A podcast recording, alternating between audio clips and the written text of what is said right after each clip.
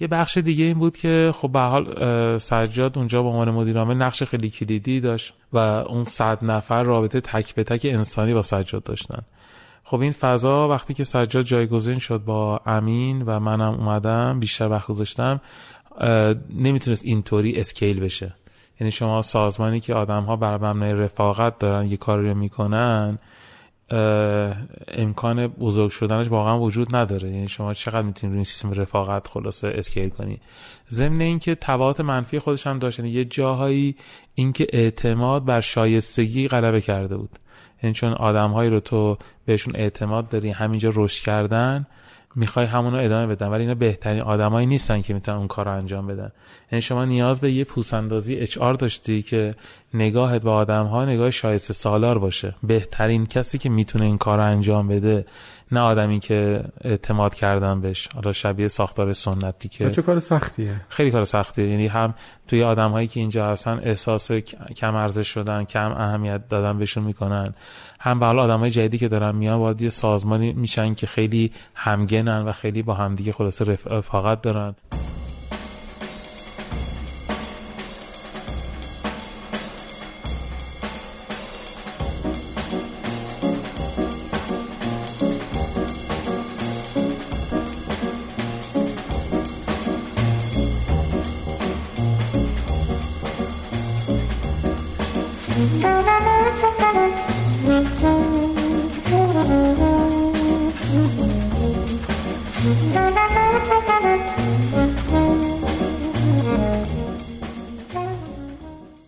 سلام به قسمت 35 از فصل 3 پادکست ده صبح. خوش اومدین. من میسم زرگرپور هستم. منم امید اخوانم. پادکست ده صبح پادکستی است در حوزه کارآفرینی مدیریت استارتاپ و کسب و کارها که تو فصل 3 راجع به داستانهای فرض و نشیب کارآفرینا میگیم و اتفاقاتی که براشون تو این راه میافته. مهمون امروز ما آقای دکتر رضا باقری هستن هم بنیانگذار همراه مکانیک و اسمارتاپ که در این قسمت و قسمت بعد صحبت های ایشون رو میشنوین.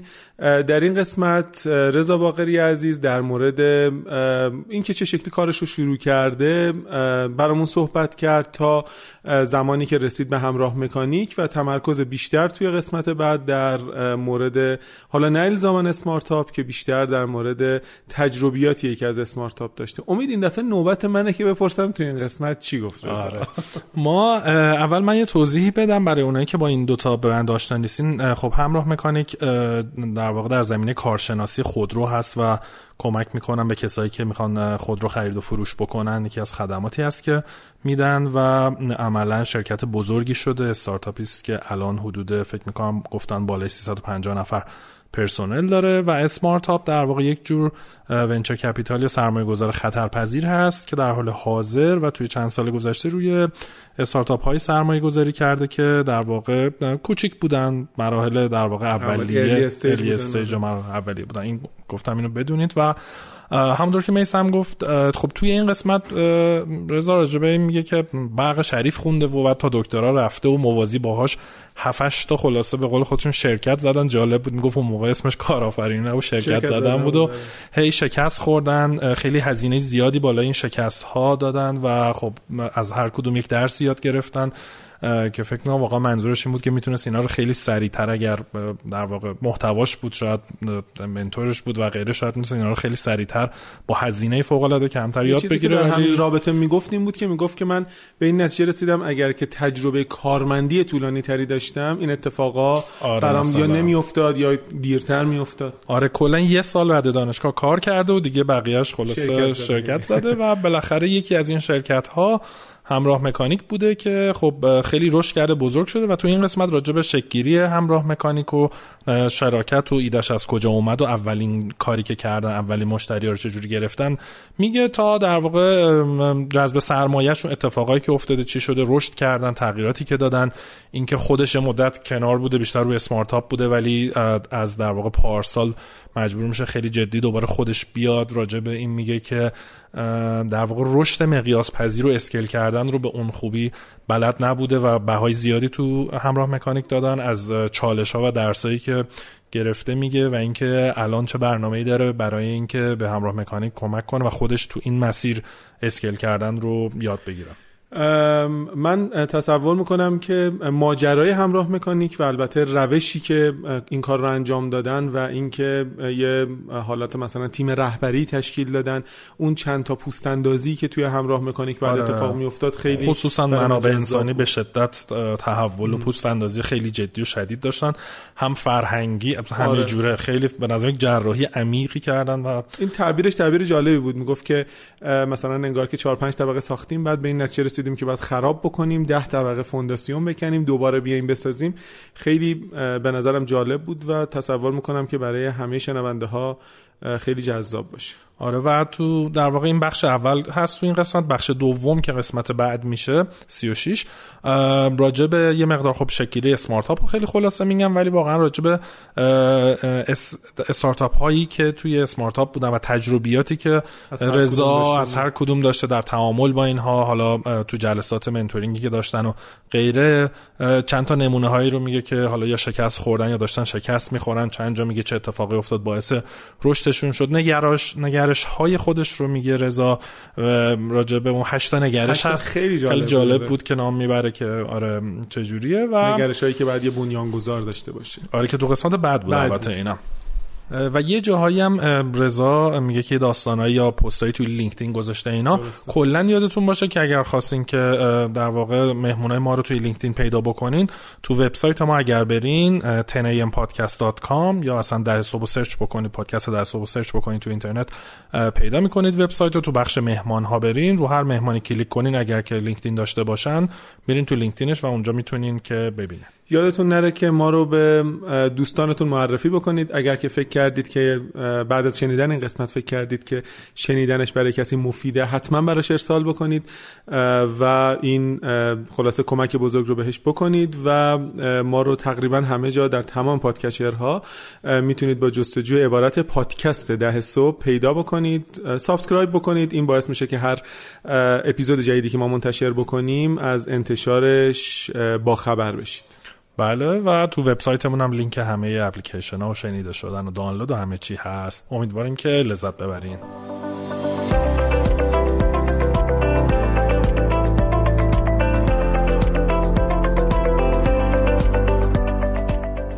حامی این قسمت از پادکست در صبح ایردا مرجع تخصصی آمار ایرانه. اگه شما برای انجام تحقیقاتتون با هر موضوعی نیاز به آمار یا تحلیل آمار دارین می‌تونین روی ایردا حساب کنین. ایردا الان متمرکز ترین پایگاه آمار رسمی ایران رو داره و در کنارش سعی کرده خدمات تکمیلی در این حوزه مثل آمار سفارشی، تحلیل داده و تحقیقات بازار رو به مخاطبین خود عرضه کنه. ایردا انقلابی در حوزه آمار ایران. به سایتشون سر بزنین irda.ir irda.ir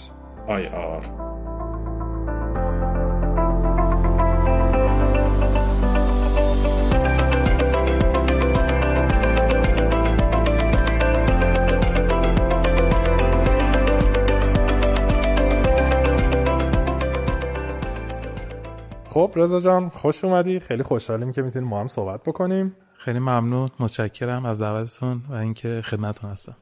لطف داری. خب اگر میشه بگو متولد چه سالی و کجا هستی؟ من متولد یک مهر 1357 و آبادان هستم. آبادان خیلی عالی. و بعد اونجا درس خوندی آبادان یا تهران اومدی؟ نه من خدمت شما از کنم که به خاطر محل کار پدرم که پتروشیمی بود خیلی زود رفتیم ماهشهر و تا 15 سالگی ماهشهر زندگی می‌کردیم. بعد از اون چند سالی شاهینشهر اصفهان بودم و تقریبا از 17 18 سالگی هم تهران دیگه دانشگاه قبول شدم اومدم تهران. چی خوندی دانشگاه؟ دانشگاه من برخوندم دانشگاه سنت شریف. مرسوم بود کسی رتبهش خوب میشه باید بره برق شریف دیگه. ما هم اون موقع خیلی خلاصه فکر نمی‌کردیم. رفتیم خلاصه برق دانشگاه شریف درس خوندیم. و بعدم فوق لیسانس و بعدم دوره همونجور دکترا. دکترا هم برقه. بله دکترا هم برقه. چقدر جالب. خب بعد از دانشگاه کجا مشغول به کار شدی؟ والا همزمان با دانشگاه یعنی تقریبا از همون سال دوم سوم دانشگاه بود که من کار کردن شروع کردم تو فضایی که هستن. و تقریبا همزمان با لیسانس هم بود که اولین کارم رو شروع کردم که یه کارت اون موقع آدم متناسب با رشتم سال 78 کارگاه دیزایناتور بود تو اشتهارت که برام خلاصه خاطره است چون یه سال من خلاصه هر روز پنج صبح بلند می شدم می‌رفتم خودم به سرویس می رسوندم که شیش خلاصه حرکت کنه و اون ور ساعت هشت ما برسیم اشتهارد و بعدم دوباره بعد از دو ساعت پنج برمیگشتیم. ساعت هشت می رسیدم خونه و دیگه مثل مرده بودم. ولی یادم اولین شغلم اینجوری بود و لذت می بردم از اینکه دارم یه حقوقی رو به دست میارم و برام خیلی جاذبه داشت فضایی که هستم بعدش؟ بعدش دیگه این میشه گفت آخرین کار چیزم بود. یعنی خیلی زود وارد فضای اون موقع بهش نمی‌گفتن مثلا کارآفرینی این می‌گفتن شرکت زدن. وارد فضای شرکت زدن شدم و شروع کردیم این مسیر شرکت زدن و انواع خلاصه شرکت مختلف رو آغاز کردیم. الان اولینش یه شرکت طراحی مدارای الکتریکی الکترونیکی بود با 6 تا فارغ التحصیل برق شریف. یعنی 6 نفر با 6 نفر دیگه 7 نفر یک همچین شرکتی رو زدیم و شروع کردیم پیش بینی کنم که به جایی نرسید حتما نرسید. حالا اگر خلاصه بچه ها رو بشناسن کسایی که خلاصه دانشگاه شریف و هستن و برقی رو بشناسن به حال شما فکر کن که هفت تا خلاصه از اون موجودات با هم دیگه می‌خوان به عنوان اولین تجربه یه شرکتی رو بزنن. ولی خب درس های خیلی خوبی داشت. یعنی یادگیری خیلی خوبی داشت تجربه خیلی خوبی داشت. ما در اولین جایی بود که باید با هم یه کاری رو می‌کردیم. باید می‌رفتیم پروژه می‌گرفتیم متقاعد می‌کردیم پول در می آوردیم و نه شرکتی بودیم نه جایی داشتیم هممون هم دانشجو بودیم و الان برام خاطرات خلاصه لذت بخشیه. یه درس اگه بخواد بگی از چند سال طول کشید؟ این این مجموعه یک سال اندی بیشتر خلاصه دهم نیاورد یه دونه درس آموخته مثلا خیلی یکی از چیزایی که خیلی همش یادم میاد اینی که موقعی که داشتیم شراکت می‌کردیم اینقدر این قواعد شراکت رو ما پیچیده کرده بودیم. یعنی نشسته بودیم کلی فرمول ریاضی نوشته بودیم که آقا تو پروژه ها چجوری شریک باشین توی توی خلاصه سود چجوری شریک باشین درآمد چجوری شریک باشین اگه هر کی چقدر کار کرد چقدر می‌بره. فکر کنم یه سه, سه چهار صفحه فقط این فرمول های شراکت ما بود. بعد اصلش کار نکرد. این این برای خودم همیشه تجربه بود که مثلا آدم ها و جوون هایی که کار نکردن شراکت نکردن کار تیمی نکردن چه تصورات و توهماتی در مورد نقش خلاصه شریک دارن و همکاری که دارن انجام میدن. برام خلاصه یه همیشه خاطره است. یعنی بعضی وقتا برای جوان ها تعریف می‌کنم که این اینقدر هم بحث سخت نگیرید توی شراکت همین که آدمای مکملی پیدا کنید که کنار همدیگه ارز افزوده ایجاد کنید نه آدمای شبیه خودتون رو. هر دوش درس جالبیه. بعدش چی شد؟ بعدش یه من سال 80 با امین آشنا شدم. امین پروانزاده سال 80 با امین آشنا شدم و حالا با دوستان دیگه ای که با هم شروع کردیم یک مجموعه شرکت های متنوعی رو زدن. که تا سال 86 میشمردم تقریبا فکر کنم هشت تا شرکت مختلف تو زمینه مختلف ما تجربه کردیم. چه زمین از, از زمین های مشاوره یا آموزشی شروع شد. مثلا یه مدت مشاوره انرژی بود. بعد فضای تحقیق و توسعه و نوآوری خیلی چیز شده بود. خیلی وارد این فضاها شدیم. فضای یه شرکت بازرگانی زدیم. خلاصه یه سری نماهای پیشرفته ساختمانی وارد می‌کردیم. سال 80 86 هم یه کارخونه زدیم. کارخونه تولید کامپاندون پلیمری که با چند تا دوستان با هم دیگه خلاصه شریک بودیم. ولی به دلایلی که از جنس اینکه روی ما نمی‌خورد و به اون فضا و کاری که هستن از اون شراکت جدا شدیم. دیگه من و امین از اونجا بعد یه شراکت رو دو نفر ادامه دادیم. شما امین با هم دوست بودی؟ هم کلاسی بود؟ چجوری اصلا با هم شروع کردین شراکت؟ شریف بود اونم اردی 77 مهندسی شیمی بود. با هم دیگه یک مرکزی رو دانشگاه سنت شریف داشت به مرکز مطالعات تکنولوژی. که خب خیلی از آدمایی که الان تو فضای صنعت و فناوری هستن آدمایی که از شریف اومدن اونجا یه جوری تربیت شدن. ما خب پاره وقت اونجا می‌رفتم و باشون علاقه داشتم و کار می‌کردیم و مدیری که از گروهاشون بودم. تو اونجا با امین آشنا شدیم و اون بیس شراکت ما از اونجا اتفاق افتاد. بعد قبل از این کارخونه این هفت تایی که تاسیس کردین اینا موازی بود یا پشت سر هم بود یا یکی فیل می‌شد؟ آره معمولا اینجوری بود که یه دونه fail میشه بس ما سری می‌رفتیم موضوع بعدی. می‌رفتیم موضوع بعدی. و داستانه اینجوری بود که ما یادگیریمون با fail کردن شرکت ها اتفاق میفتاد یعنی مثلا یکی fail می‌کرد میفهمیدی آها این HR management بود. یکی fail می‌کرد آها این cash flow بود. یکی میگه آها marketing مون خوب نبود تو فضایی که هستن. و یکی از چیزایی که خودم خلاصه خیلی به بچه ها میگم اینه که ما من تجربه هم خیلی گرون یاد گرفتم. یعنی به نظر خودم لازم نبود که همه چی رو اینقدر سخت مستقیم و... آره مستقیم و دایرکت یاد بگیرم. می‌تونستم واقعا دوران کارمندی طولانی تری داشته باشم. می‌تونستم جای بیشتری خلاصه کار کنم فضای دیگه ای و تجربات رو اونجاها به دست بیارم. ولی یه کل شقی داشتم که اینکه می‌خوام که خودم این کار رو بکنم.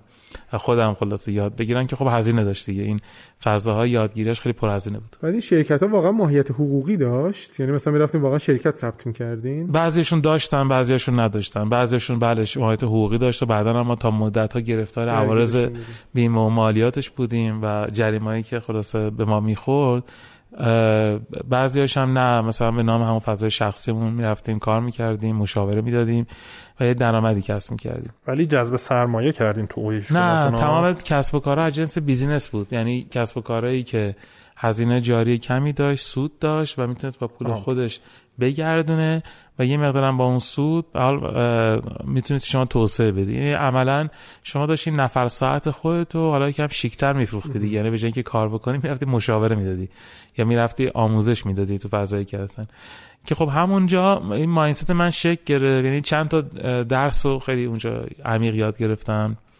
یکی اینکه من نمی‌خوام میزان اون درآمدی که خلق می‌کنم با نفر ساعت خودم وابستگی داشته باشه. یعنی فکر می‌کنم اونجا بود که فهمیدم من دنبال مقیاس پذیری ام یعنی دنبال این هستم که یه چیزی رو بسازم که بدون من کار کنه و ارزش ایجاد کنه و این ارزش بزرگ بشه. چون خیلی اون فضایی که خودم مستقیم دایرکت درگیرش بودم فضای برام خسته کننده بود.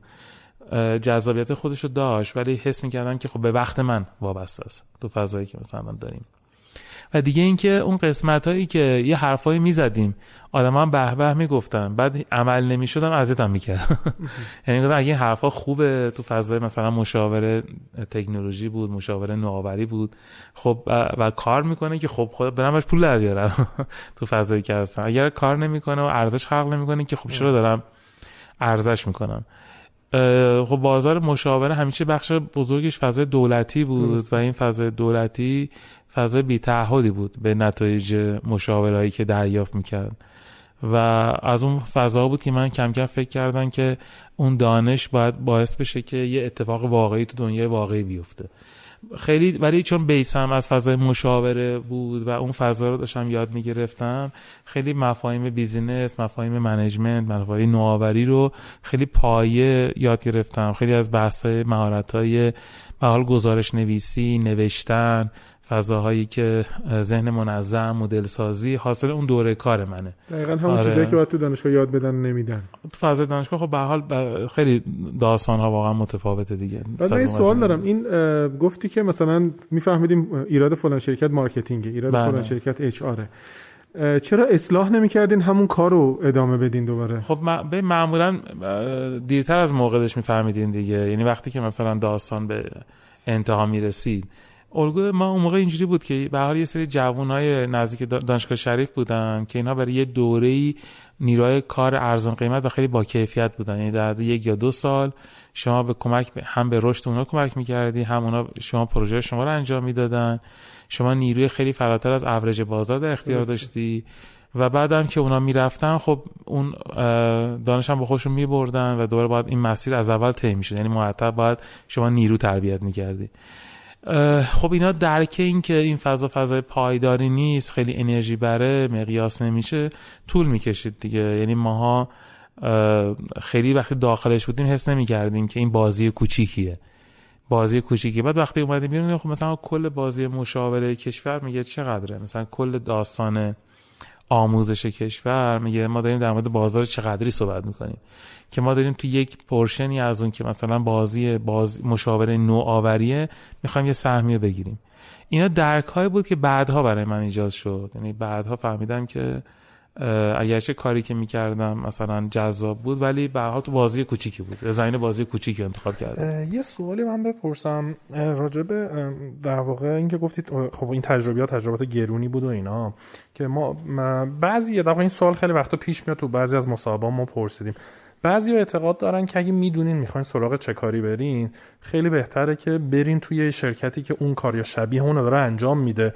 یه چند سال برین قواعد بازی یاد بگیرین صنعت رو بشناسین با هزینه اونجا در واقع و بعد بله. بیان بیرون کار. الانی که اینقدر تجربه داری چقدر به این اعتقاد داری یا نه؟ یا میگی بهتر همون سن پایینتر سریع بریم یه کاری شروع کنیم؟ من فکر کنم داستان هر انسانی مال خودشه. یعنی واقعا نمی‌تونم یه نسخه بچینم که بگم آقا این برای همه آدم ها کار می‌کنه برای هر کسی قاضه میشه با داستان خودش باید پیدا بکنه. واقعا اینکه تو چی با تو رزونانس می‌کنه و چیه که تو می‌خوای داستانیه که به نظر من حداقل خلاصه تا سی سالگی طول می‌کشه. آدم ها دقیقا باورهاشون خلاصه با اون کاری که داره می‌کنه شکل بگیره و حجم تجربه هاشون به حدی برسه که حالا بتونن انتخاب کنن.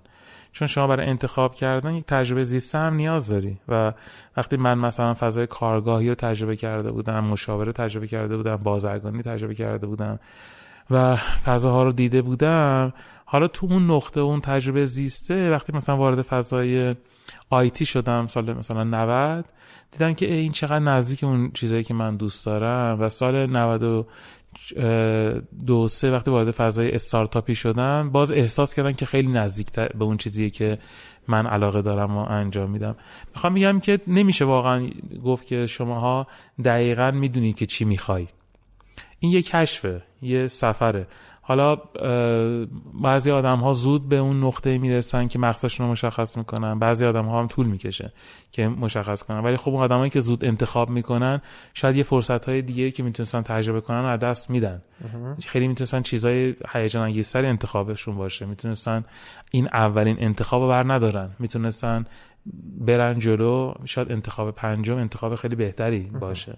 ولی از اون میشه گفت اونی کسی که مثلا اومده ده تا انتخاب رو تجربه کرده بعد انتخاب کرده خب یه بخشی از عمرش رو هدر داده. اینم میشه در موردش گفت.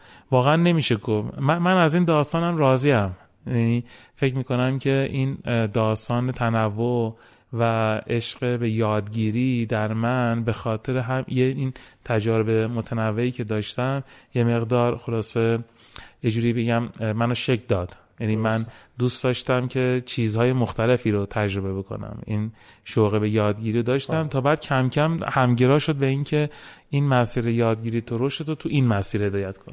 اون کارخونه چی شد؟ یه کارخونه خریدین یا نه یه کارخونه رو از ابتدا خلاصه رفتیم براش سرمایه گذار گرفتیم تحصیلات گرفتیم و اون موقع فکر کنم اولین مشارکت خطرپذیر ایران رو ما با آقای زرنوخی و صندوق توسعه تکنولوژی انجام دادیم. آره.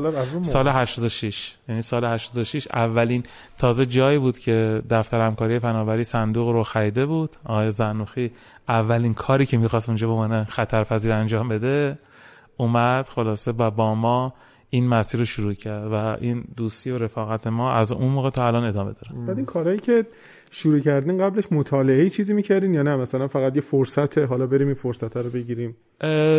شاید هر جفتش رو بگم بود. مثلا فضای مثلا همین کارخونه که کامپاند پلیمری بود از بین مطالعه ده ها فرصت مختلف خلاصه به دست اومد و انجام شد اینها. البته توی اونجا خب یکی دیگه دوستان که همراه ما بود و الان هم اون دیگه اون کارخونه رو برداشتن و از ما جدا شدن اون نقش کلیدی تری داشت. یعنی background تخصصی هم داشت و اون خلاصه بیشتر درایو کرد که ما این کارو بکنیم وضعی که اصلا. ولی خب حالا تو تجربهش اینکه بریم یه سری افراد رو متقاعد کنیم که تو این کار شراکت کنن یه business plan ی در بیاریم مطالعه بازاری در بیاریم و بگیم که این فضای بازار بازار جذابیه. این کاره بود که یه بخش خوبیشو من انجام دادم تو این فضایی که انجام دادیم. ولی خب به حال خاطره خوبی بود. کارخونه هم خلاصه اومد و شروع کرد به راه انداختن. ولی حسی که ما من خودم گرفتم همونجا خیلی زود فهمیدم که من انگار آدم تولید نیستم. یعنی اون فضای تولیدی و اینها برای من دینامیکش کنده. حس نمی کنم که اون چیزی که می‌خوام و می‌تونم توش تجربه کنم. خب رضا جان تو توی این مدت دکترات هم گرفتی و دکترات بله. همون رشته بوده همون چیزی بوده که بله. از لیسانس خونده بودی هیچ جایی وسط فکر نکردی که حالا مثلا من دیگه مهندسی و ادامه ندم مثلا برم چرا من از آخر چیزی بخونم چرا از آخر فوق لیسانس من تقریبا می‌دونستم که دیگه می‌خوام برم فضای مدیریتی فضایی که هستن. سال 78 ام بی شریف خلاصه به صورت درس سرویس شروع شد و من خیلی از درساشو گرفتم آها. و اونجا وارد مثلا فضای دنیای ام بی شدم. حالا درسایی که اونجا های دکتر مشایخی و دکتر آراسی و خیلی دیگه از عزیزان ارائه می‌دادن. ما خلاصه می‌رفتیم و کم کم این فضا یه دنیای دیگه هم هست. دنیای مدیریت خیلی فرق می‌کنه و خیلی برام دنیای جذابی بود فضایی که هستن. ولی خب مثلا من به فوق لیسانس که رسیدم تازه ام بی شروع شد و اتفاقی که افتاده بود این بود که من اگر می‌خواستم ام بی رو برم باید سربازی می‌رفتم. سربازی می‌رفتم و من خیلی زود ازدواج کرده بودم. من 21 سالگی ازدواج کردم. آره و سربازی رفتم برام اون موقع تو اون شرایط و تو اون فضا خیلی برام چیز دردناکی بود. تو اون شرایط موقعیت خانوادگی که داشتم و هزینه جاری زندگی و خب اون فضا چیز شد که ام بی رو نخونم و میرم یاد می‌گیرم یا درساشو می‌زنم. دکترام ادامه همون بود. فلسفه‌ش همون بود. فلسفه‌ش همون بود. ضمن اینکه یه ژن پنهانی تو همه بچه دانشگاه شریف هست یه دکترای درون پنهان دارن که خلاصه یه روز آره یه روز آره یه روزی خلاصه می‌خوام این دکترا رو بگیرم تو فضای خانواده ای که تو رفته شریف خوندی بعد دکترا نمی‌خوای بگیری تو فضایی که هستن. بعد چی شد؟ وارد دنیای استارتاپی شدی؟ خدمت شما از کنم که حالا ما تو این مسیر بعد از کارخونه و فضایی که مثلا با امین تجربه داشتیم می‌کردیم تو فضایی که داشتیم کم کم وارد فضای خدماتی تر شدیم و وارد فضای خلاصه آیتی یعنی به حال مقداری پول داشتیم از اون پولمون یه مقداری خلاصه سرمایه گذاری می‌کردیم توی فضایی که هستن. یه جوری مثل الانش اگر بگم مثل مثلا یه پی ای توری شده بودیم برای خلاصه کسب و کارهای کوچیک. یعنی یه... آره یه private equity خیلی کوچیکی بودیم. چی ترجمهش کردم؟ نمی‌دونم واقعا. همون میگم پرایوت کویتی آره من private equity شنیده نشدم سر... یه جور سرمایه گذاریه حالا. نه دیگه تو سهام یه شرکت و زمانی که می‌خوای بیای بخری شرکتی که توی بورس عرضه نشده. اون public equity ه بهش میگن PE و private equity و VC هم یه جزئی از private equity بله با یه نوع مختلفی از شرکت ها. مثلا اینا دیگه business ن یعنی اینا قرار نیست خیلی scale کنن. آره. قرار نیست خیلی scale کنن. اونجا مثلا ما یکی از این حالا دوستانی که داشتیم یه فروشگاه اینترنتی داشت. خدمت شما کنم که اونجا چیز number one لوازم خانگی بود. یه مشکل مالی خورده بود مشکل مدیریتی خورده بود و از ما خلاصه کمک خواست برای اینکه روش خلاصه سرمایه گذاری کنیم. سال 92 بود. 91 92 بود دقیقا خاطرم نیست. خیلی هیجان زده بودیم که می‌خوایم بیایم اینجا بهتر کنیم. ما کلی دانش داریم تجربه داریم ولی واقعا که تو فضا IT هیچی نداشتیم. یعنی بعدا نگاه می‌کنم که من بدون اینکه بدونم او چیه بدون اینکه بفهمم خلاصه UI UX چیه بفهمم مثلا کد زدن فنی این چه اعتماد به نفسی بود؟ وارد شدیم ولی شدیم. ولی وارد شدیم و این اولین سرمایه گذاری انجام دادیم که خیلی هم اینقدر جاه طلب بودیم. گفتیم آقا ما میریم دیجیکالا میز میتره کنیم. ما چیز می‌کنیم. حالا نه اون زمان می‌دونستیم که آقا داستان استارتاپ خیلی عمق بیشتر از اینی داره که الان ما فکر می‌کنیم. نه خدمت شما عرض کنم. خیلی چیزا رو نمی‌دونستیم واقعا. ولی خب شروع کردیم. بعد حتی سعی کردیم یه مشارکتی با گروه صنعتی گلرنگ کردیم. و سعی کردیم بیایم ترکیب آنلاین آفلاین درست کنیم. به نظر خودم اون موقع ایده جالبی بود. اوتو م... داشتیم زمانی که اوتو نبود. آره سال 93 ما طبقه دوم مجتمع کوروش یه فضای خیلی بزرگی رو تو همون خلاصه چیز گرفتیم تو اون دوره خلاصه جلو پاگرد پلا همون فضایی که میگردن. تو جلو آسانسور یه فضای خلاصه بزرگی رو از مجتمع گرفتیم. LCD بزرگ گذاشته بودیم. خلاصه سایت اورادو اسم اون برنده بود. اونجا همه کالا رو میذاشتیم. نمونه کالا هم گذاشته بودیم اونجا. می‌گفتیم که آقا شما بیا. خلاصه اگر خلاصه اینو نخواستی برات دلیور می‌کنم تو فضای که خب این یه تجربه بود از اینکه یه ایده زودتر از زمانش وقتی متولد میشه مهم نیست که چقدر به نظر هیجان انگیز میاد. کار نمی‌کنه. یعنی مردم رفتارشون اطمینان به اینکه من آنلاین می‌بینم و می‌خرم نبود واقعا. دیجیکالا که همین وضعیت رو داشت پس چطور دیجیکالا موفق شد؟ زودتر از شما بود دیگه تو آفلاین؟ نه تو آفلاین نه آها. تو آفلاین که من میگم مدل آنلاین آفلاین بود. تو مدل آنلاین آفلاین بود. تو فضای آنلاین وقتی که دیجیکالا category لوازم خانگی رو شروع کرد ما دیگه تقریبا فروشمون مثلا یک چهارم شد. و فهمیدیم که نه این داستان خیلی داستان عمیقتر از اونی که ما داریم فکر می‌کنیم و خیلی مسئله های جدیتری وجود داره و خیلی پیچیدگی وجود داره. یعنی تازه اونجا یه تلنگری خورد ما که خیلی باید بریم بدونیم خیلی باید بریم یاد بگیریم و ما نمی‌دونیم و یاد نگرفتیم و باید بریم خلاصه یاد بگیریم. خب خب شروع کردیم بعد حالا همزمان هم بود دیگه تقریبا به سال 94 و اینها رسیده بود که سجاد این ایده همراه مکانیک رو مطرح کرد. سجاد برادرت. بله برادرم ایده همراه مکانیک رو مطرح کرد که با چند تا دوستاش یه سایتی آورد بالا و کارشناسی خود رو رو به صورت آنلاین انجام می‌دادن. اون فضا که مطرح شد من امینم گفتیم ما جای خوبیه کار خوبیه ما میایم. میایم هم یه مقدار پول میاریم هم وقت می‌زنیم که کمک کنیم و یه شراکتی با هم دیگه خلاصه شروع کردیم که این داستان همراه مکانیک بود که اونجا شروع شد.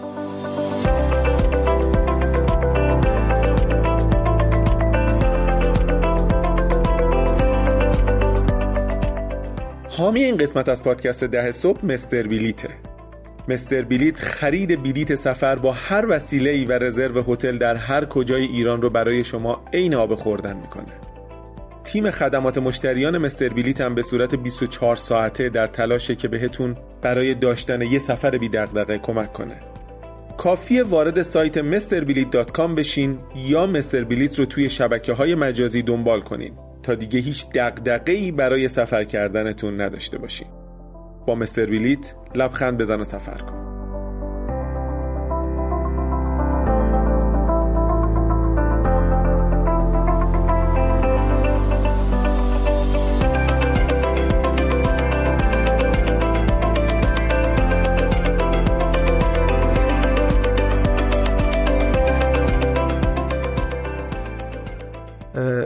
ایده چجوری به ذهن سجاد رسید؟ و اصلا ایده چی بود؟ خود اصلا برای کسایی که نمی‌شناسن ایده... امر مکانیکو باز می‌کنین که آره به حال ایده اولیه این بود که سجاد یه دوستی داشت که کارشناسی خودرو می‌کرد و یه بار برای یکی از دوست برای یکی از کسایی که می‌خواست خرید خودرو کنه سجاد هم همراه اون دوست رفته بود و دید که این چه کار جالبیه و آدم موقع خرید خودرو یه کارشناس بهشون کمک کنه شاید مثلا اتفاق خوبیه و آدما می‌تونه اعتمادشون جلب بشه.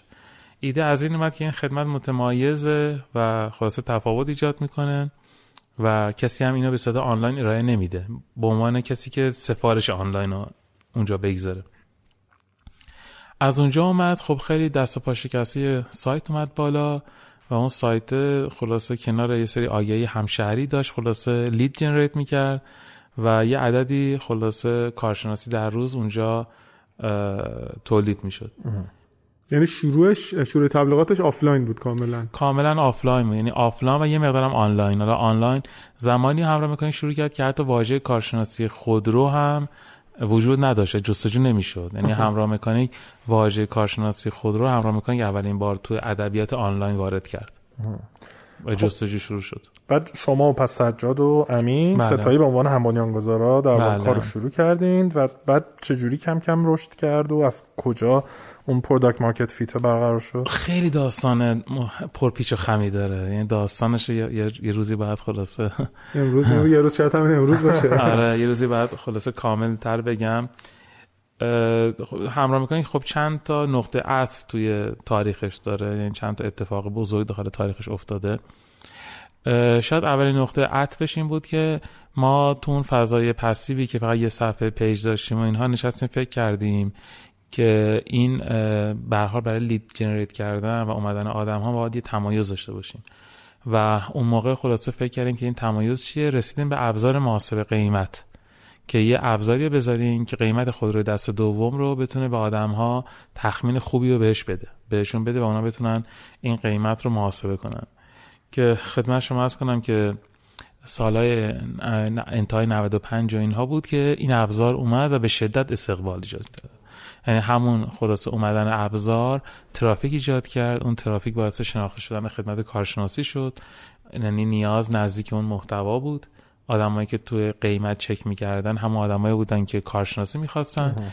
و این جریان خلاصه تقاضای کارشناسی شروع کرد به وجود اومدن.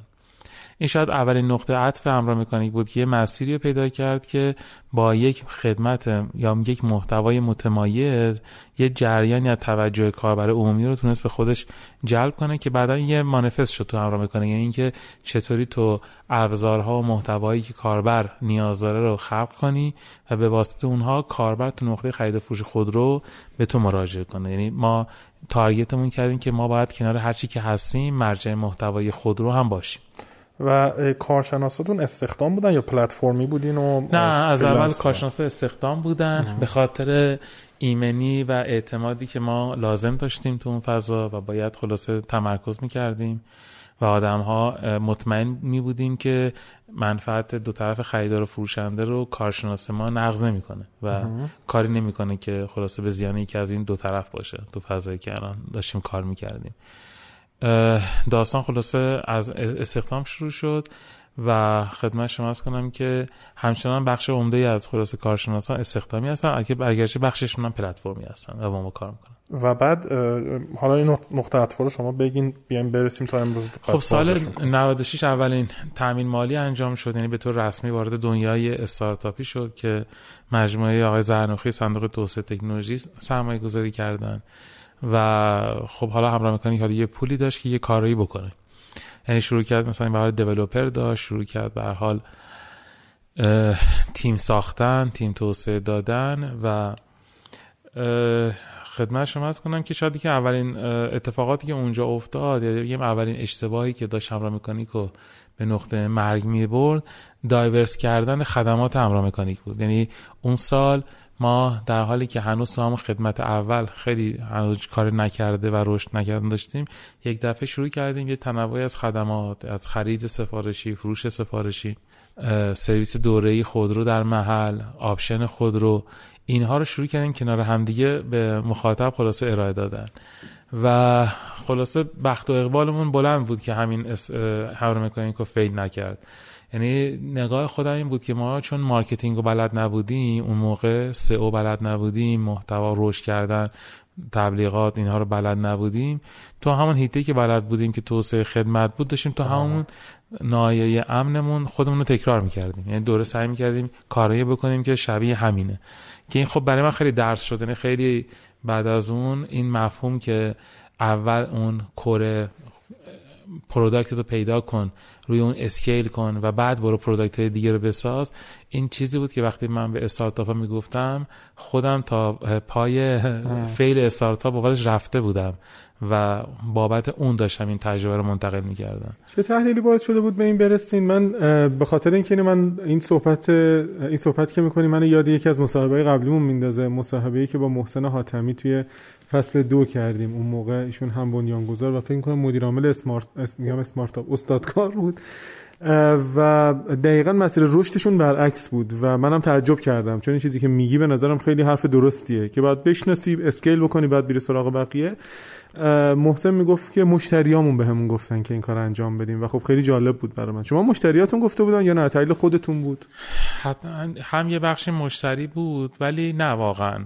یعنی اگر این گونه بود که 80 درصد مشتریان من یه خدمت دیگه رو می‌خواستن من بعد روش خلاصه ارائه می‌دادم. من خدماتی رو توسعه دادم که لزوما اوورلپی هم با جامعه مشتری موجود نداشت. یعنی مثلا آپشن خودرو دوره یک جامعه مستقلی بودن. اگرچه خودرو بود ولی نقطه تصمیم خریدش نقطه متفاوتی بودن.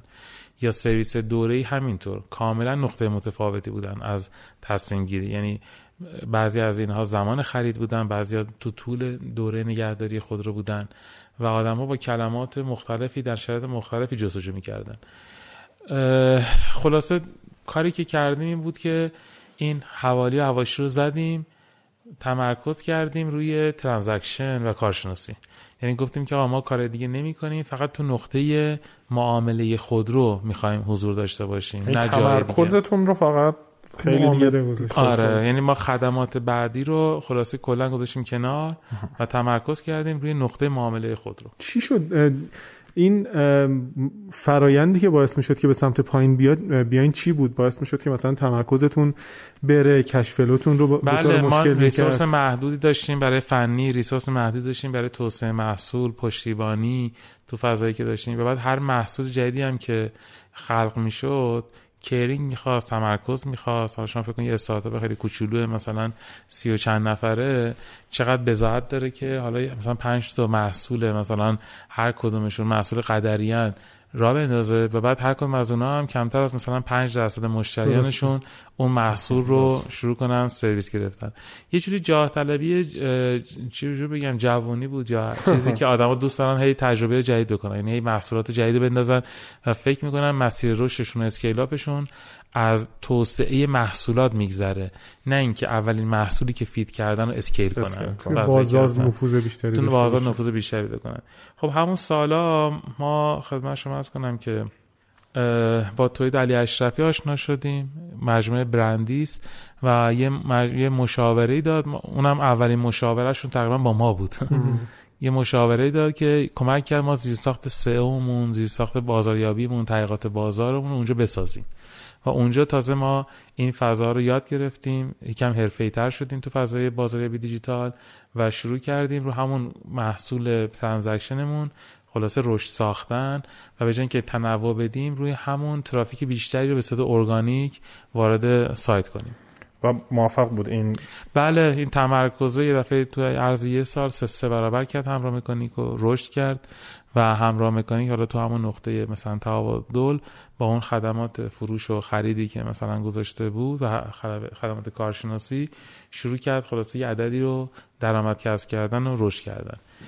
این شاید نقطه عطف دوم شد سوم شد. این دایورس کردن بعد کات کردن و بعد رشد روی یک محصول اصلی که ما داشتیم. یعنی این خلاصه نقطه عطف سوم همراه مکانیک بود که شروع کرد رشد کردن.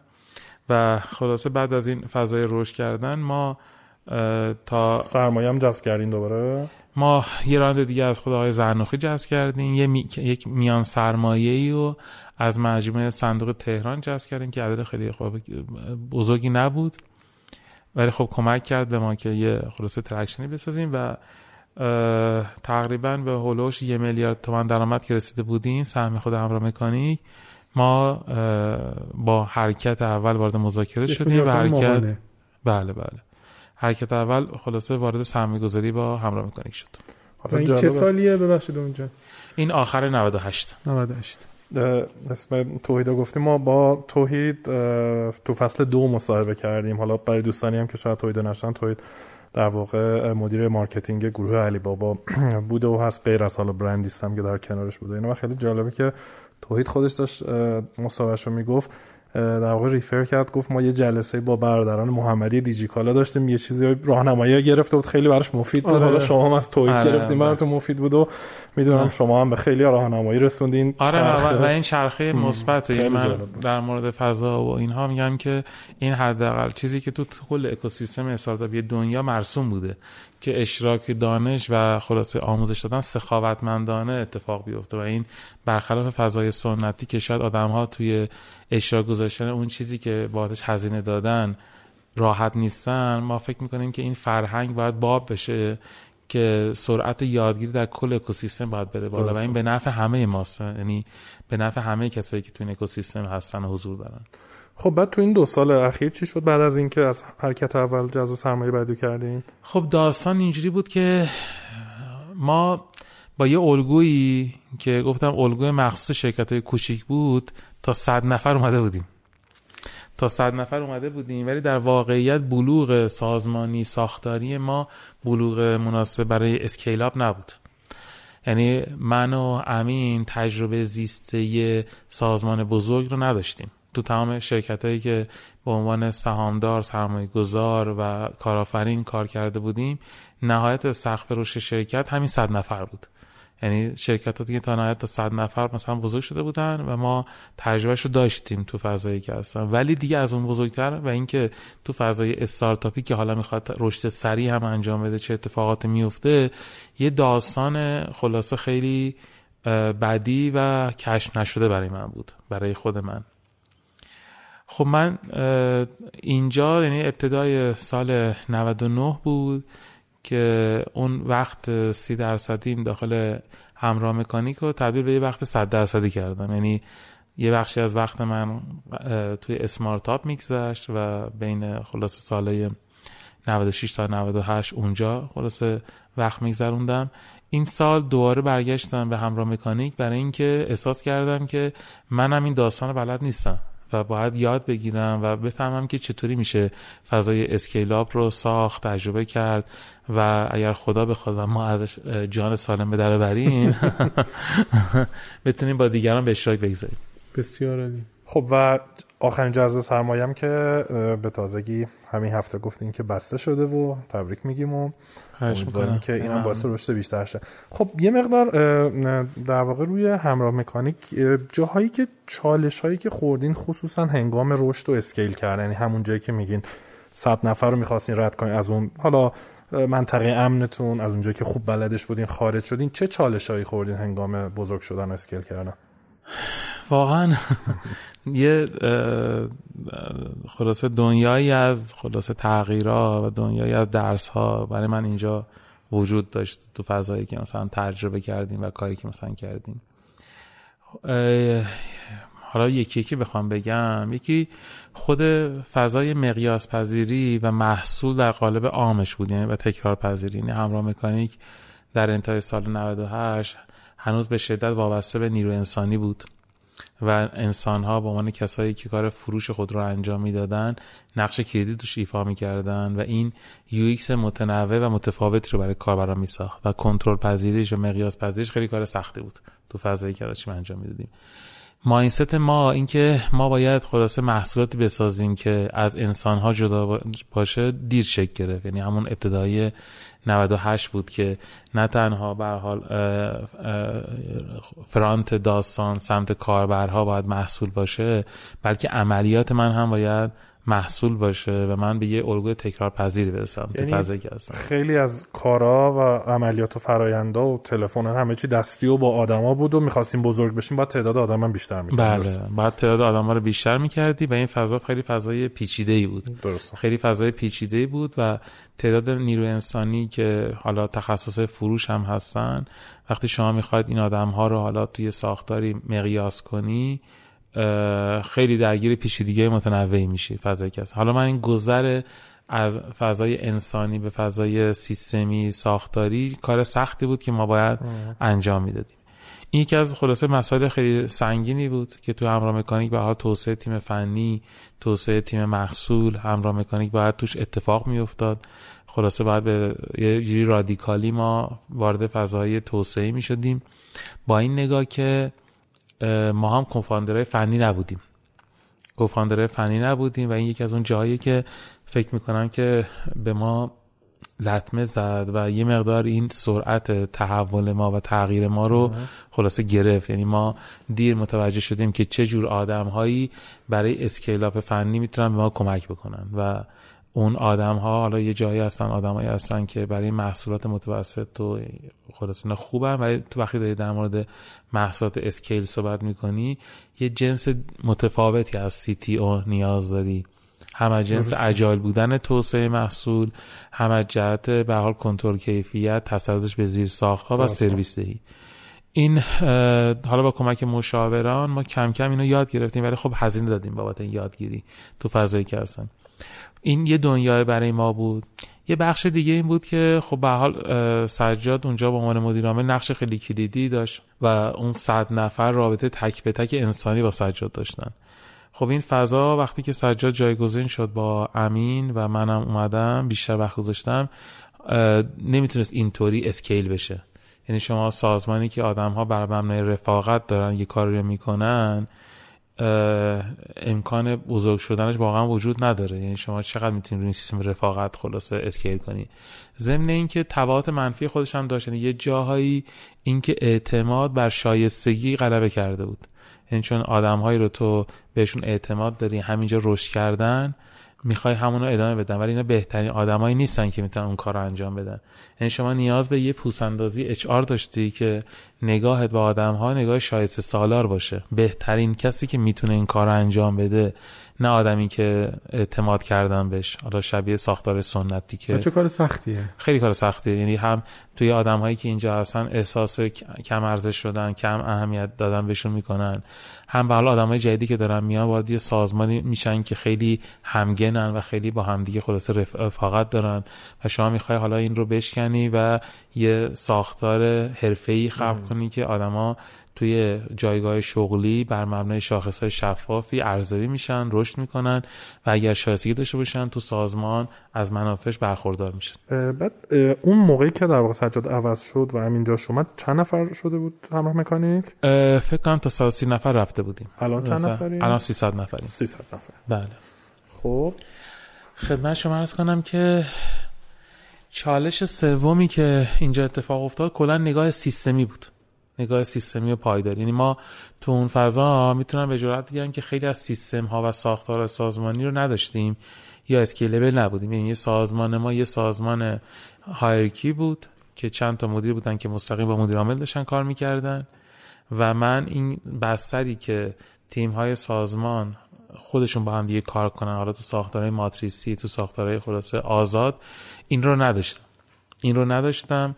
و باید خلاصه این ساختار خلاصه سلسله مراتبی رو میشکستن به تیم های کوچیکی که با همدیگه شروع می‌کردن کار کردن و نقش مدیر عامل به عنوان آدمی که یه دستور میده همه اجرا می‌کنن باید خلاصه کم رنگ می‌شد و خود تیم های سازمان نقش های اصلی رو برمی داشتن خب وقتی تیم ها می‌خوای به وجود بیاری حالا این تیم ها نیازمند رهبره. یعنی آدم هایی که می‌تونن یه تیم رو منیج کنن هدایت کنن انگیزه بدن اونا رو توی مسیری خلاصه هدایت کنن و پاسخگو باشن و رشد بدن توی فضایی که هستن. خب ما به شدت ضعف رهبری داشتیم. یعنی آدم هایی که یاد گرفته بودن که بهشون بگن که چیکار بکن نه اینکه اونها به سازمان بگن که چیکار می‌خوام بکنم و حالا شما می‌خواستی اینها رو آدم های مستقلی کنی یا آدم های بیاری که این نقش رو تو سازمان خلاصه بردارن و تیم های مستقلی رو داخل سازمان بسازی. این چالش خلاصه بعدی ما بود که شروع کردیم برای انجام دادن. شاید چالش بعدی ما جذب یه لایه آدم های سی لول بود. آدم هایی که سابقه های استارتاپی داشتن تجربه زیسته داشتن و می‌تونستن به ما کمک کنن تو فضای اسکیل که دیگه جای یادگیری نیست و هزینه یادگیری واقعا خیلی بالاست. ما خلاصه بخش درس ها رو تجربه نکنیم و از اون دانش استفاده بکنیم. اینکه بستری رو فراهم کنی شرایط حرفه‌ای رو فراهم کنی که اون آدما به شما اضافه بکنن و وارد بشن منافعی داشته باشن و خلاصه درگیر کسب و کار بشن و این آینده رو کلا از بخرن هم جزو چالش های خلاصه خیلی کلیدی ما بود که باید تو همین مرحله حلش می‌کردیم. آخر همه اینا هم alignment بیزینسی یعنی الان اگر درک من رو بگی میگم که سازمان بعد از خلاصه product market fit استارتاپ بعد از product market fit یه مرحله خلاصه growth یا آمادگی برای growth داره که تو اونجا یه organizational fit هم اتفاق میفته. یعنی سازمانی که می‌تونه scalable رشد کنه و قبل از اون باید خیلی از اتفاقات زنجیره ارزش و محصولات کاری که داره می‌کنه و نوع تمرکز همه اونها رو در آورده باشه و سازمانش متناسب با اونها بشینه.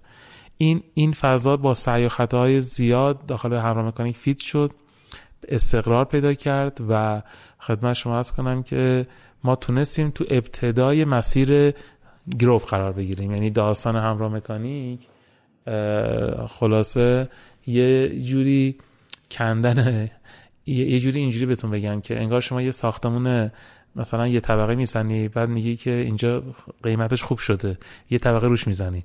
بعد یه بار دیگه میگه اینجا خیلی گرون شده دو طبقه سه طبقه می‌زنی چهار طبقه میشه. بعد طبقه پنجم می‌خوای بری بزنی میگه داره میریزه. بعد می‌فهمی که خب باید بری همشو خورد کنی بریزی پایین. یه foundation ده طبقه بری پایین.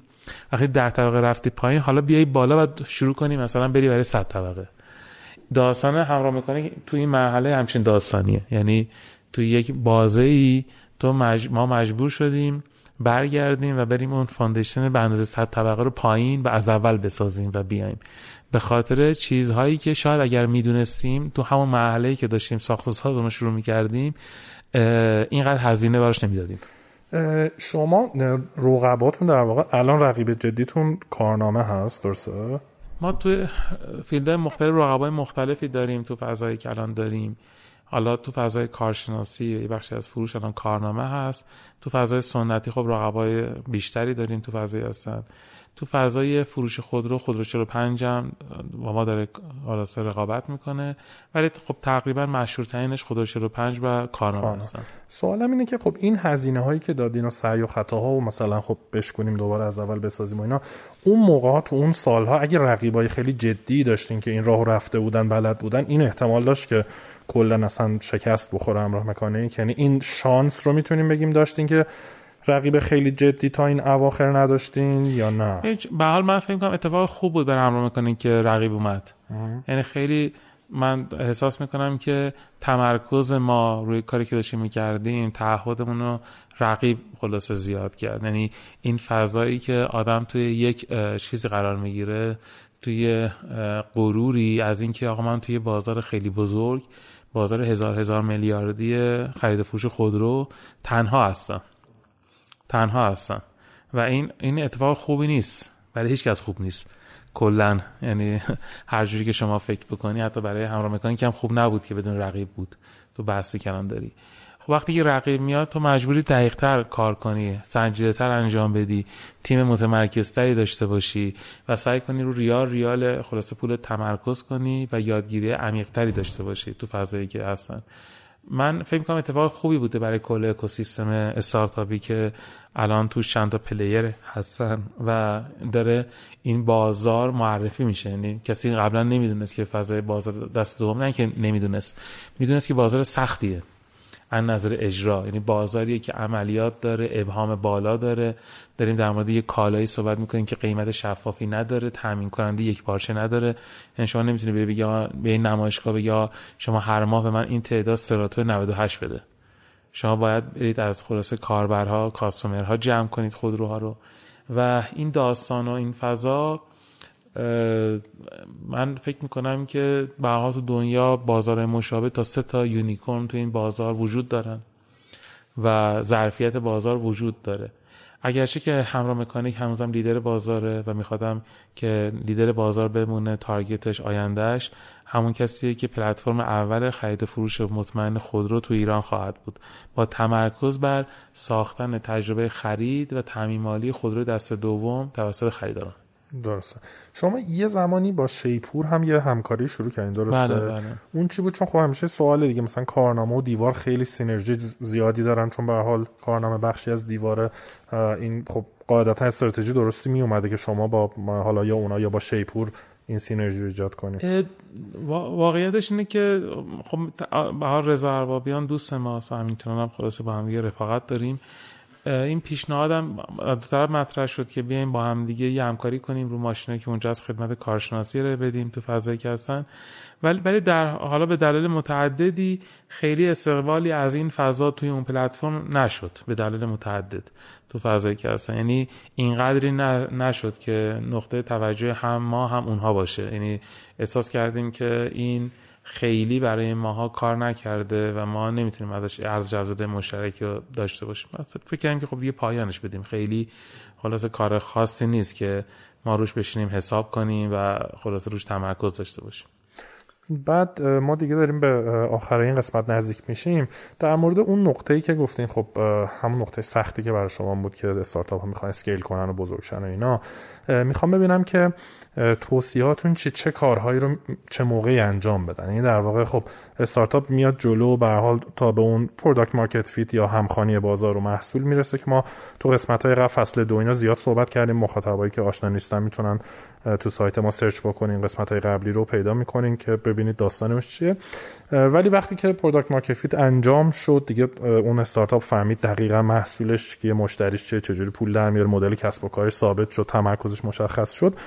قبل از این که اون در واقع رشد نمایی رو بخواد بکنه یک فرصتی است که فکر کنم شما تو حرفاتون اشاره کردین که خودشو آماده کنه برای رشد. بله. تو این فرصت دقیقا باید چیکارا بکنه؟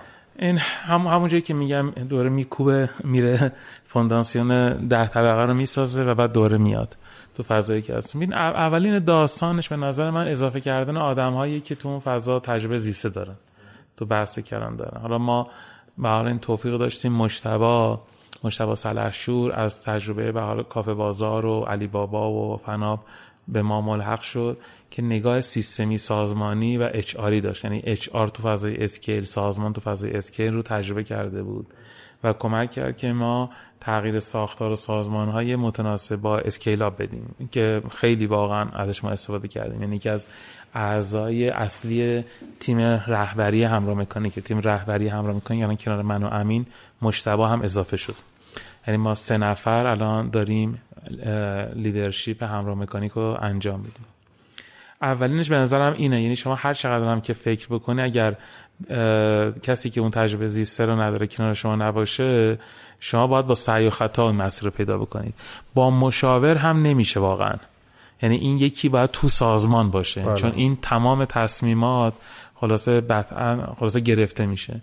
سیستم های استاندارد اچ آر نحوهی که شما نیروی انسانی رو جذب می‌کنی از اون نحوه ورود نگهداشت گریدینگ ارتقا و اینکه این آدم ها توی سازمان به کجا می‌رسن همه اینها نیازمند شفافیته که شما تو فضای scale باید یه سیستم HR حرفه‌ای رو داخل سازمانتون خلاصه مستقر کنید. تو بحثایی الان داریم. تو فضاهای محصول و فضاهای بیزینس. حالا اینا بستگی به هر سازمانی داره دیگه. من اینجا تو فضای سازمان و سیستم سیستم های عملکرد رو هم باید خلاصه ارزیابی عملکرد رو هم باید بگم دیگه. یعنی بحث های بودجه OKR و مدیریت عملکرد پرسنل و کارکنان اینا همه چیزاییه که تو اینجا باید مستقر بشه و هر کدومشون داستانهای خیلی مفصلی داره که چطوری شما می‌تونی مستقر کنی پیاده کنی و چطوری می‌تونی یه سازمانی که عملیاتیه رو روی فضای اوکیار بیاری که در نهایت بتونه اون اهدافی که تعریف کرده رو محقق کنه. که اینا همه و نظر من اون فضای کار سیستمی و سازمانیه که بعد اونجا اتفاق بیفته. استراتژی فرایندها بله بله بله استراتژی فرایندها back office تو فضایی که خلاصه تو عملیات وجود داره. همه اینا چیزایی که تو فضای scale شما به اون فضای سیستم و ساختار و سازمان باید خلاصه اونجا مستقر بشه و منابع انسانی. باید خلاصه مستقر بشه. خب من واقعا میگم که اون فضا باید این آدم های حرفه‌ای آورده بشن. داخل کار این چیزی نیست که آدما یاد بگیرن. هر کاریش که بکنی. یعنی اصلا این تصور که من یاد می‌گیرم اون زمان زمان یادگیری نیست. اصلا زمان یادگیری نیست. یعنی هر چقدر شما تو فضای product market fit وقت داری اونجا وقت نداری. و اونجا هر چقدر یادگیری داخل فضای product market fit کم هزینه است. اونجا یادگیری خیلی گرونه. و این درس تلخیه که من با چند چندین میلیارد خلاصه پول سوزوندن یاد گرفتم که این زمین بازی کاملا متفاوته. شما باید دنبال پایداری و تثبیت باشی. شما باید تو فضای مالی ساختار مالی حرفه‌ای بچینید یکی از دیگه از ارکان سازمان تو این شرایط نقشه CFO و مالیه. جریان های نقدینگی جریان های بودجه باید مدیریت بشه روابط با تامین کننده های مالی حالا چه سرمایه گذاران چه بانک ها باید ساخته بشه. شما صورت های مالی تراتمیزی باید داشته باشی که اگر خوب خلاصه ثبت کرده باشی دارایی هات رو خلاصه ثبت کرده باشی می‌تونی بری حتی از بانک ها تحصیلات بگیری. اینا چیزایی که اگر براشون انرژی نگذاشته باشی نمی‌تونی ازشون استفاده کنی. کنارش یه ساختار محصول و فنی خیلی حرفه‌ای. یعنی ساختار محصول و فنی حرفه‌ای که align با بیزینس هست و یک تیم محصول خیلی حرفه‌ای و تیم فنی که حالا دیگه اینجاها معمولا تیم‌های فنی دیگه به 20 نفر رو بیشتر می‌رسن. دیگه اینجا باید به حال ساختار سیستم های چابک دیگه کامل مستقر شده باشه. شما خلاصه با سرعت بالا و بهره‌وری بالا بتونی توسعه محصول بدی. باز اینجا جزء چیزهایی بود که ما خیلی سخت و تلخ یاد گرفتیم که آقا چقدر agility تو توسعه محصول مهمه. و باز اینجا هم اینه که شما باز آدم هایی رو باید بیاری که تجربه زیسته فضای استارتاپ های بزرگ دارن. یعنی شما اگر بری CTO از شرکت های خلاصه سنتی نرم افزاری بگیری اونها مفهوم سرعت در توسعه product اونجوری درک نمی‌کنن که شما نیاز داری. و اون خلاصه alignment سمت کاربر رو اونجوری درک نمی‌کنن که شما نیاز داری. و فعال فضای تیمای فنی بزرگ رو مدیریتش باید خلاصه حل بکنی که خیلی کار به حال سنگینیه. استاندارد فرایند شما فرمودین تو این فضایی که خلاصه شما هستن. چیزی که خیلی اینجا مهم میشه به حال فضای ادوایزری تو و رابطت با سرمایه گذاران یعنی اینجاها دیگه شاید فاندرها بیش از وقتی که داخل شرکت بگذرانن باید با سرمایه گذاران و سرمایه گذاران بالقوه و آتی و شرکای استراتژیک بگذرانن کسایی که می‌تونن سرمایه گذاری round بعد بکنن کسایی که می‌تونن partnership های استراتژیک بکنن کسایی که می‌تونن به حال کمک کنن که منابع مالی مورد نیاز شما از الگوهای مختلفش تامین بشه. و شما دیگه عملا از نقش این که خودت همون کاپیتانی هستی که وسط زمین خلاصه داره گل می‌زنه کم کم میری اول رو نیمکت. میشی رو مربی و به قول بچه ها بعد یه مدت هم میشی مثلا اون تو جایگاه رئیس باشگاه. آره مدیر باشگاه. از اون چیز نگاه می‌کنی که آقا آره رفتن گل زدن. من برای خودم یه همچین تجربه بود. یعنی که از الگوی و حال center forward بعد دیگه مربی و بعد کم کم خلاصه روی سکو. این این فضا فضایی که شما باید پذیرشش داشته باشی و یک network قوی از آدم های توانمند که هر کدومشون یه یلی هستن باید به تو اعتماد کنن. یعنی از اینجا به بعد فضای رشد بر مبنای اعتماد آدم های کلیدی اتفاق میفته و شما باید برای جلب اون اعتماد وقت بگذارید. و شما از مشاور و منتور هم خودتون زیاد استفاده می‌کنه خیلی زیاد. خیلی زیاد. یعنی به حال آدم های بزرگواری از خلاصه فضای اکوسیستم استارتاپی هستن که کنار ما داریم ازشون در خلاصه شرایط مختلف و موضوع مختلف بسته به خلاصه مسئله کمک می‌گیریم.